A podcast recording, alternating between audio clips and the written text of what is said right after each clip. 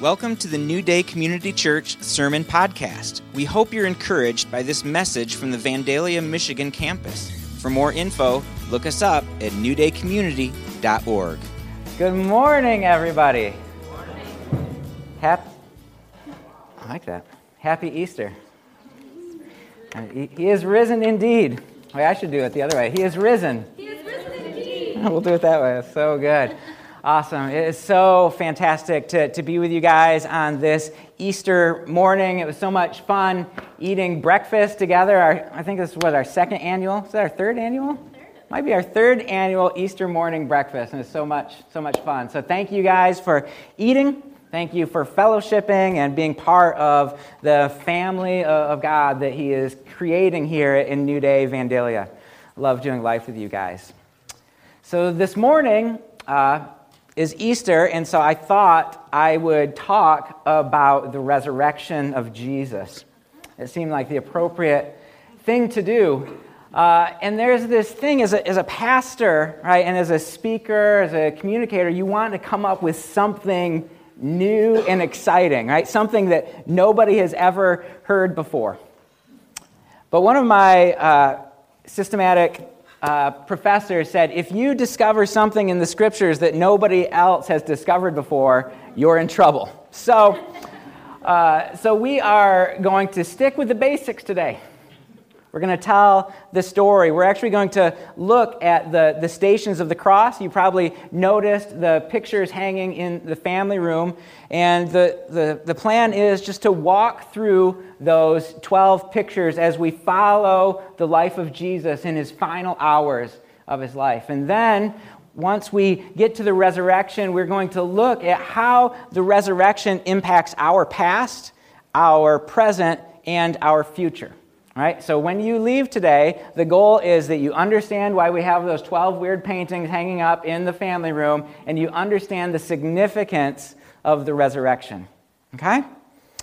And so this, the Stations of the Cross, um, uh, it refers to a series of images, and these ones are particularly created by a guy by the name of Scott Erickson and it depicts Jesus Christ on the, on the day of his crucifixion or leading up to his cru- crucifixion. And often these, uh, these stations of the cross will be accompanied by prayers or scripture verses. There's, there's actually a brochure out in the, in the family room that has all the, the stations in it along with a little scripture to, to go along with it. So if you have that, you can follow along with me today.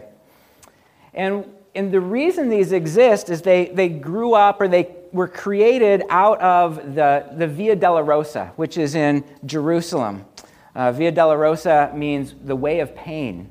And many people believe that this road through Jerusalem is the actual path that Jesus took uh, as he carried his cross to Golgotha, to Calvary.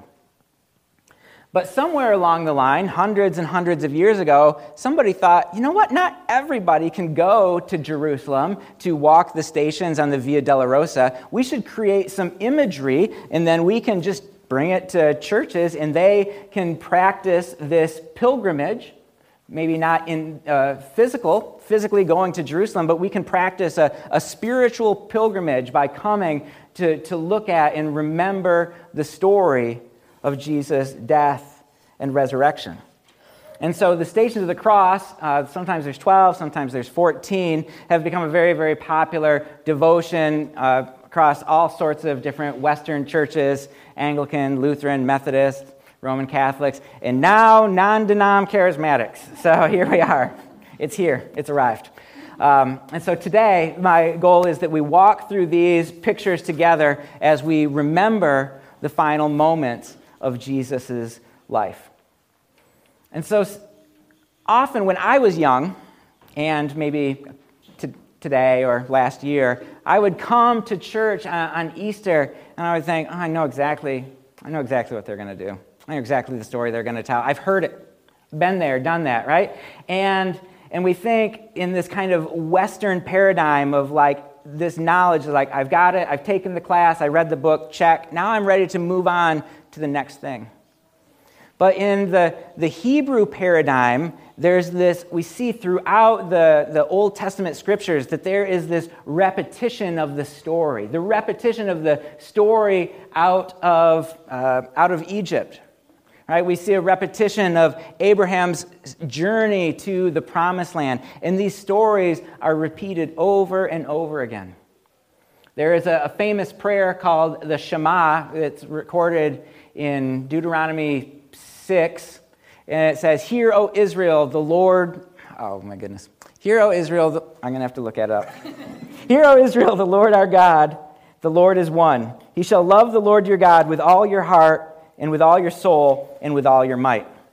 Uh, a good Hebrew or a good Jew would have that memorized, right? And because they pray it every morning and every evening, right? And they don't come at it with like, oh, I get it, right? The Lord is one. Let me, what's the next thing, right? The idea is to be formed by these prayers, to be formed by these teachings. And so, as we maybe spend the entire year talking about grace and truth, go, oh, we already heard that. We get grace, right? But come at it with an expectation to receive maybe not new information, but new revelation. New revelation of the, the, the love and the grace and the truth of Jesus. And this morning, as we reread these probably familiar passages, just allow them to form you. Allow the Holy Spirit to reveal something new to you today. And we're also going to be putting the images of the stations up on, on the screen. And, and there's a lot of symbolism. My family has had a really good time just looking at these pictures and trying to wrestle through what does that snake represent? Or why is there a cup here? And what's, you know, what's this doing here? And, and, just, and so they're kind of subjective. So just allow them to speak to you as we go through the stations. Okay? Okay, awesome. Everybody's got Erickson. Number one. The first station is that Jesus is tempted. And Jesus, before he was betrayed, went to the Garden of Gethsemane to, to pray with his disciples. And the, the scripture says, And Jesus went with them, the disciples, to the olive grove called Gethsemane. And he said, Sit here while I go over there to pray. He took Peter and Zebedee's two sons, James and John, and he became anguished and distressed.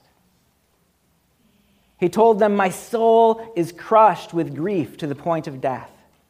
Stay here and keep watch with me.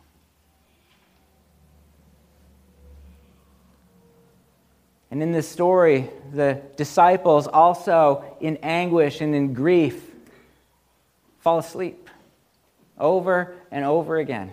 Right? In Jesus' time of need, when he needs that support, his friends abandon him and forsake him in this night watch.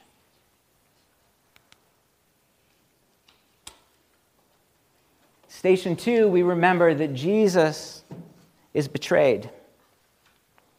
And even as Jesus said this, Judas, one of the twelve disciples, arrived with a crowd of men armed with swords and clubs. They had been sent by the leading priests and elders of the people. The traitor Judas had given them a prearranged signal. You will know which one to arrest when I greet him with a kiss. So Judas came straight to Jesus. Greetings, Rabbi, he exclaimed, and gave him the kiss. Jesus said, My friend, go ahead and do what you have come for. And the others grabbed Jesus and arrested him.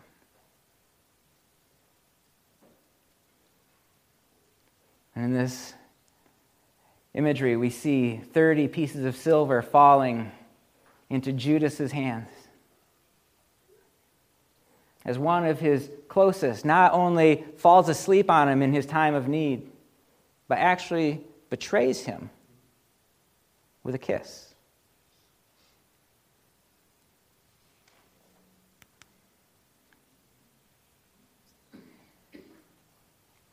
And station three, Jesus is condemned.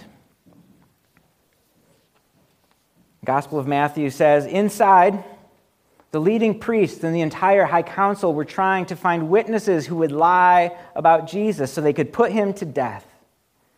But even though they found many who agreed to give false witness, they could not use anyone's testimony. Finally, two men came forward who declared, This man said, I am able to destroy the temple of God and rebuild it in three days. And the high priest stood up and said to Jesus, Well, aren't you going to answer these charges? What do you have to say for yourself? But Jesus remained silent. Then the high priest said to him, I demand in the name of the living God, tell us if you are the Messiah, the Son of God. And Jesus replied, You have said it. And in the future, you will see the Son of Man seated in the place of power at God's right hand and coming on the clouds of heaven. Then the high priest tore his clothing to show his horror and said, Blasphemy! Why do we need any other witnesses? You have all heard this blasphemy. What is your verdict? Guilty, they shouted. He deserves to die. Here in the court of the high priest, these people who had given their lives to serve and to worship to be mediators, medi- mediators between the people and, the, the, and God. They stood to condemn Jesus, the divine one, fully God. And though we don't see it in, in this scripture, this is the same time as this court unjustly accuses and, and uh, gives Jesus the guilty verdict. Peter is in the, the courtyard denying that he ever even knew who Jesus was. And so, as Jesus walks towards the cross, his friends forsake him and betray him and deny him. And as we remember the cross, as we look and we remember these stations, we, as we read this story, we should not sit and go, man, I cannot believe what Peter did.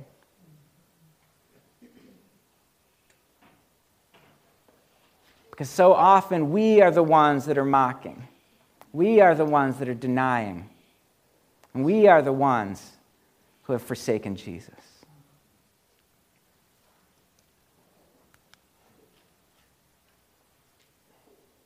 Station four Jesus is mocked. And they wove thorn branches into a crown and put it on his head, and they placed a reed stick in his right hand as a scepter. Then they knelt before him in mockery and taunted, Hail, King of the Jews! And they spit on him and grabbed the stick and struck him on the head with it. When they were finally tired of mocking him, they took off the robe and put his own clothes on him again. Then they led him away to be crucified. The sinless Savior, his back ripped open with the whip, this crown of thorns put on his head as mockery.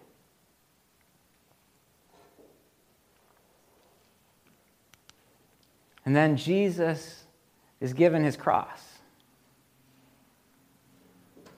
The Gospel of John says, carrying his cross by himself, he went to the place of the skull, in Hebrew, Golgotha.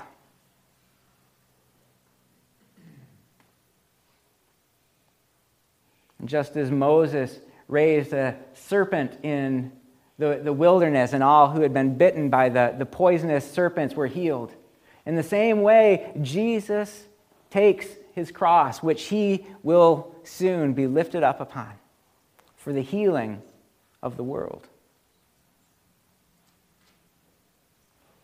And you can't see it very well in this, in this picture, but in the, in the arms there is a loaf of bread on your left and a cup of, of wine on the right. Speaking of communion, Jesus' broken body, Jesus' spilled blood.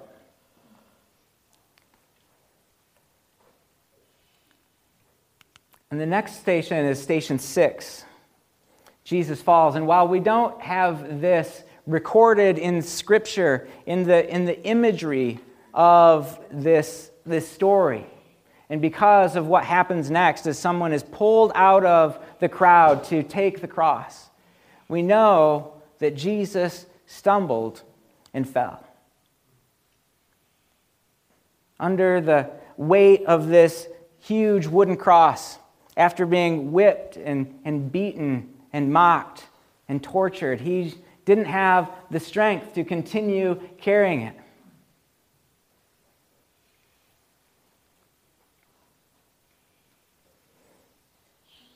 So we remember this station with Mark 15 19. It says, And they struck him on the head with a reed stick, spit on him, and dropped to their knees in mock worship.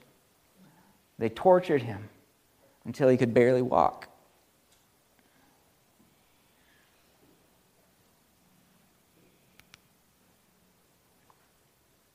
And at station seven, Simon carries Jesus' cross says a passerby named Simon, who was from Cyrene, was coming in from the countryside just then, and the soldiers forced him to carry Jesus' cross. Simon was the father of Alexander and Rufus.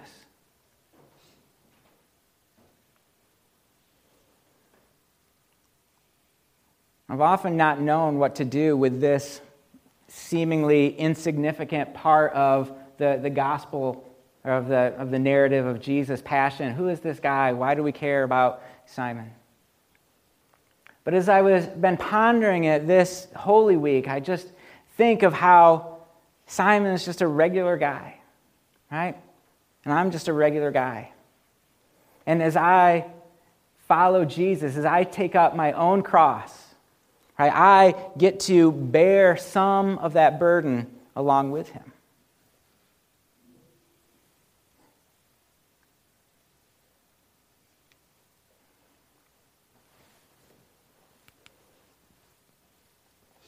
And Jesus at Calvary, at the place of the skull, is stripped.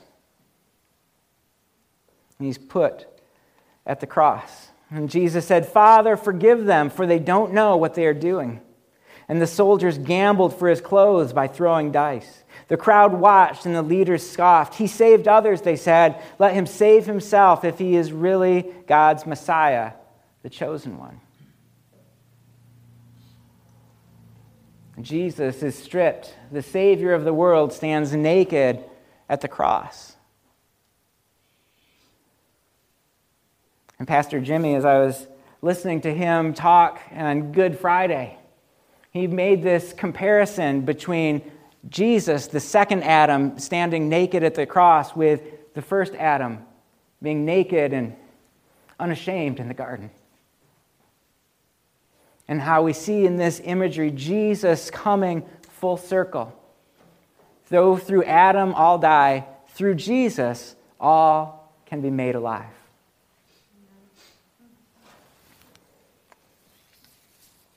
And then Jesus is nailed to the cross. Scripture said it was nine o'clock in the morning when they crucified him. A sign announced the charge against him.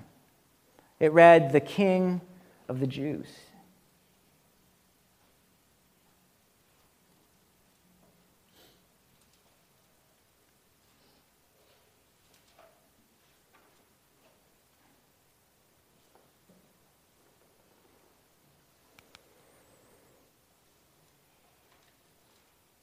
By this time, it was about noon, and darkness fell across the whole land until three o'clock. The light from the sun was gone, and suddenly the curtain in the sanctuary of the temple was torn down the middle. And Jesus shouted, Father, I entrust my spirit into your hands. And with those words, he breathed his last. And the curtain, this might seem for people who are new to the story, what is, who cares about this curtain? And this curtain was this big, thick tapestry that hung in the, in the, in the, in the temple that, that separated the Holy of Holies, the most holy place where the Ark of the Covenant was, where God's presence dwelled. And, and it separated the Holy of Holies from the holy place where the priest could come and offer sacrifices. Only one time a year could anybody walk into the, the Holy of Holies, one priest to make atonement for Israel. And when he did, and it was such a scary and fearful thing to walk into the presence of God that they would tie a rope around their foot so that if they were sinful, if they died in the presence of the Lord, they could drag him out. And yet we see when Jesus breathes his last, after he screams from the cross in another gospel, My God, my God, why have you forsaken me? The curtain is torn in two. Praise Lord. Right? Indicating that we now have free access into the presence of God. We are now adopted into his family. We are called sons and daughters. And at any time, day or night, we can run into the lap of our Father. Because of what Jesus did. He tore the veil, he broke down the dividing wall that kept us from intimacy, from being in the presence of our Father.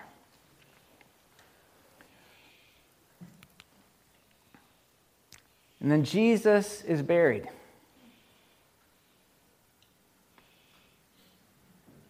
As evening approached, Joseph, a rich man from Arimathea who had become a follower of Jesus, went to Pilate and asked for his body. And Pilate issued an order to release it to him. Joseph took the body and wrapped it in a long sheet of clean linen cloth. He placed it in his own new tomb, which had been carved out of the rock. Then he rolled a great stone across the entrance and left. Jesus was really dead. Sometimes it feels like, well, why, why, did it, why, did, why is it so important? We see in 1 Corinthians 15 when Paul is saying this is the core part of the, the gospel. It's that Jesus lived a sinless life, that he died on the cross, that he was buried, and he rose again. Why does it matter that he was buried? It's because he was super dead. His, he wasn't breathing, his heart wasn't beating. And they rolled the, the stone at the entrance and wept.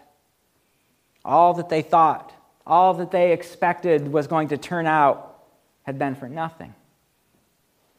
They had been tricked, and they didn't know what to do.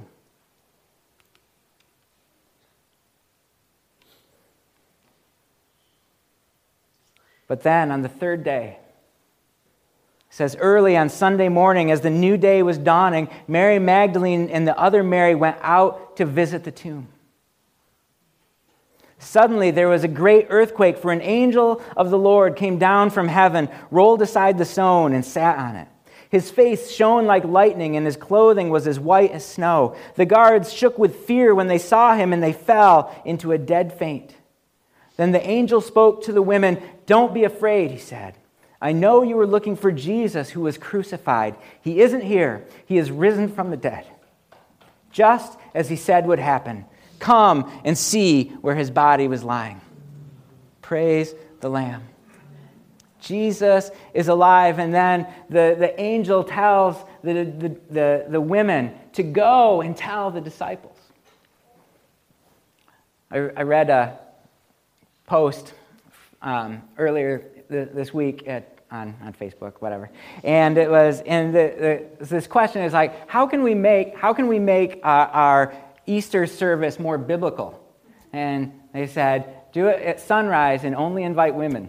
right?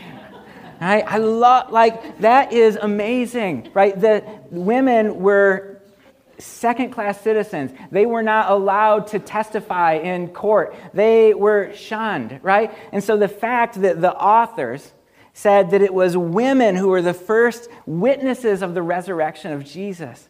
It has to be true because nobody would make that up. Right? The, the first apostles are women sent to the disciples. That's controversial statement. They were sent to, to the disciples to say, Jesus is alive. And that is what we celebrate this morning. Our Jesus is alive. So, Father, we thank you. Wow. How could it be that you would die on, on a cross, that you would allow your body to be broken and beaten? That you, the sinless one, the, the, the, the, the, the, divine creator of the world, would allow creation to spit on you and mock you. That you would endure all that for us.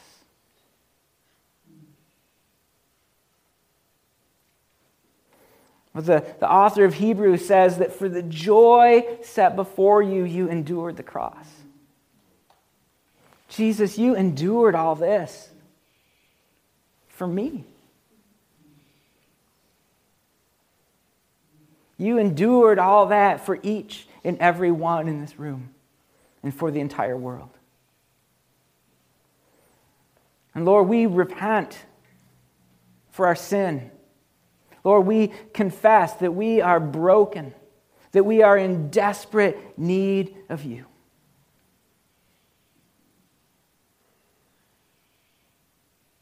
And we thank you for the new life that we have because of your resurrection.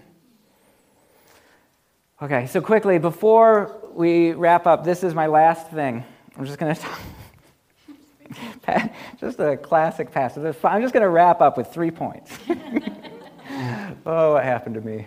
Um, okay, so the resurrection is actually an incredibly important thing.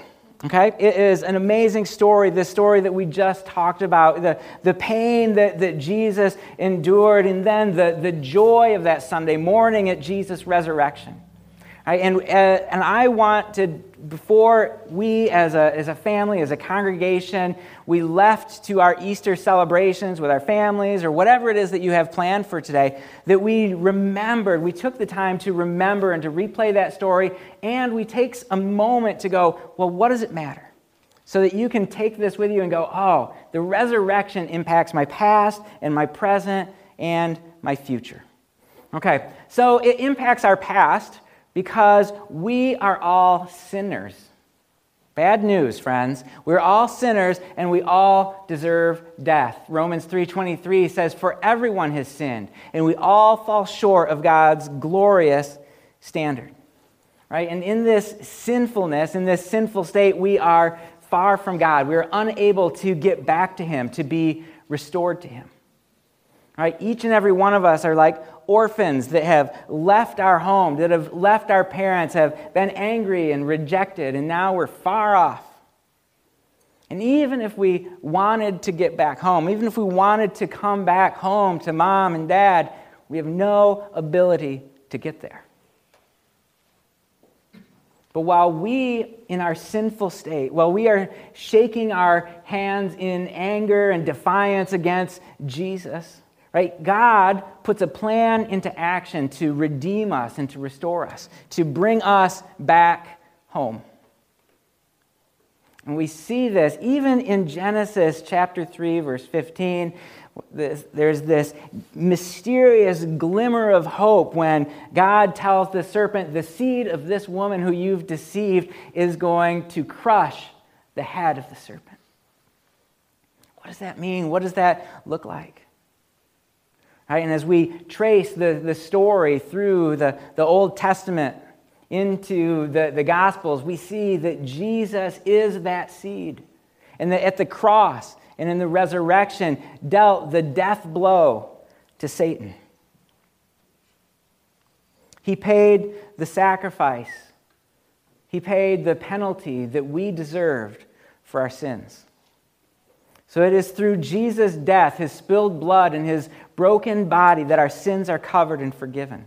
It is because of the resurrection that we can be brought home to God. We don't have to earn our way in. We don't have to do all the right things. We just bend the knee to Jesus and say, I'm living for you from this point on. And our past is forgiven. So, what does the resurrection have to do with our present?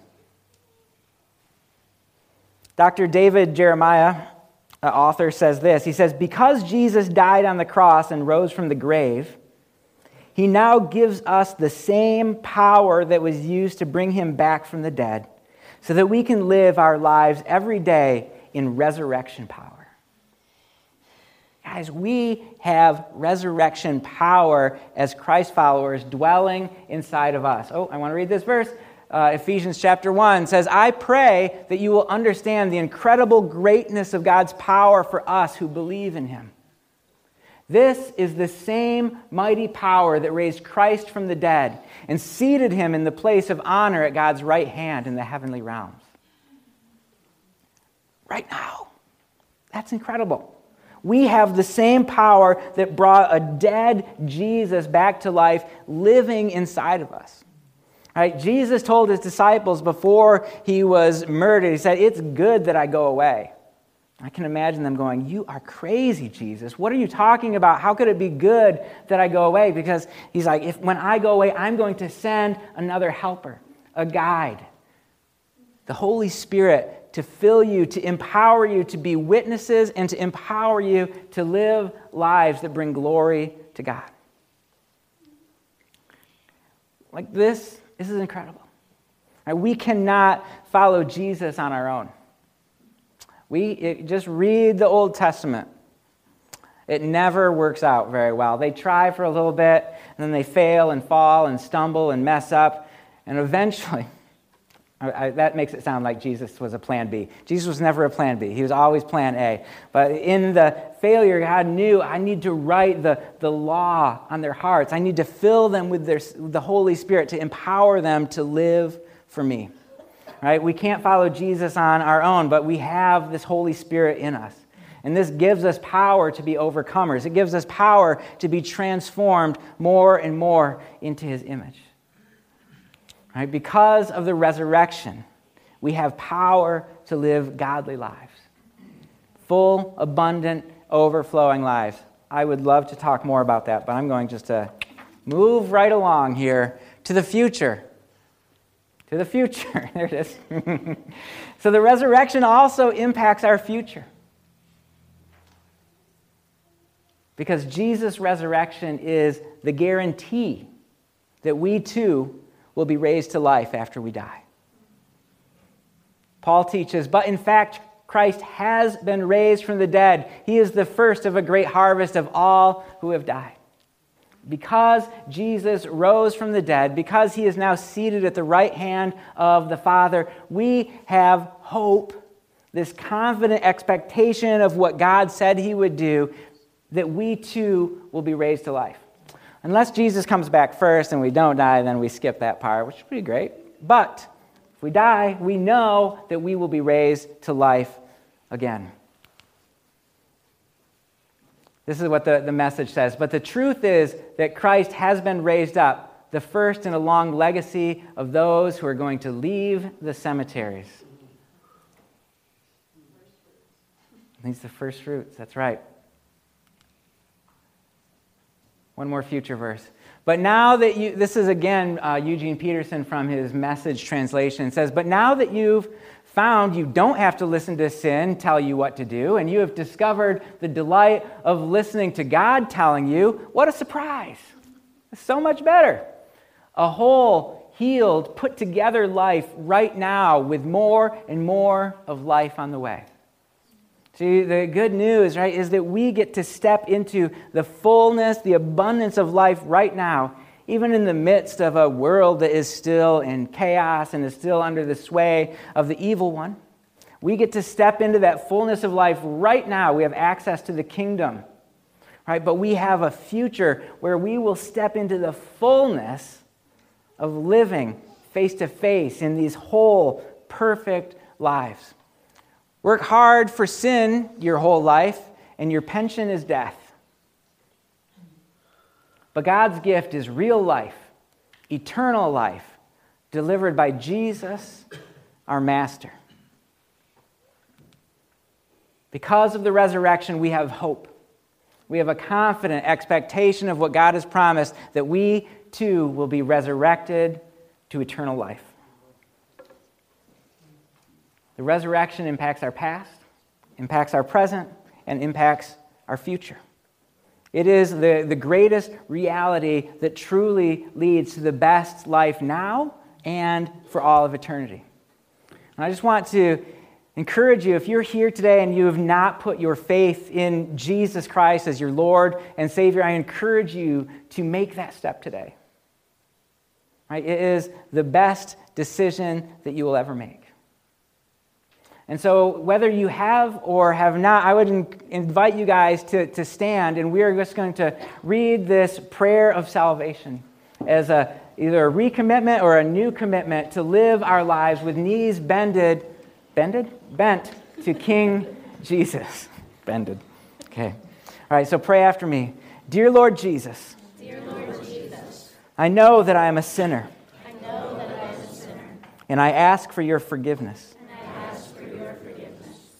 I believe you died for my sins I believe you died for my sins and rose from the dead. and rose from the dead. I turn from my sins I turn from my sins and invite you to come into my heart and invite you to come into my heart and into my life. and into my life. I want to trust I want to trust and to follow you and to follow you as my Lord as my Lord and my Savior. and my Savior. In your name we pray. In your name we pray. Amen. Amen.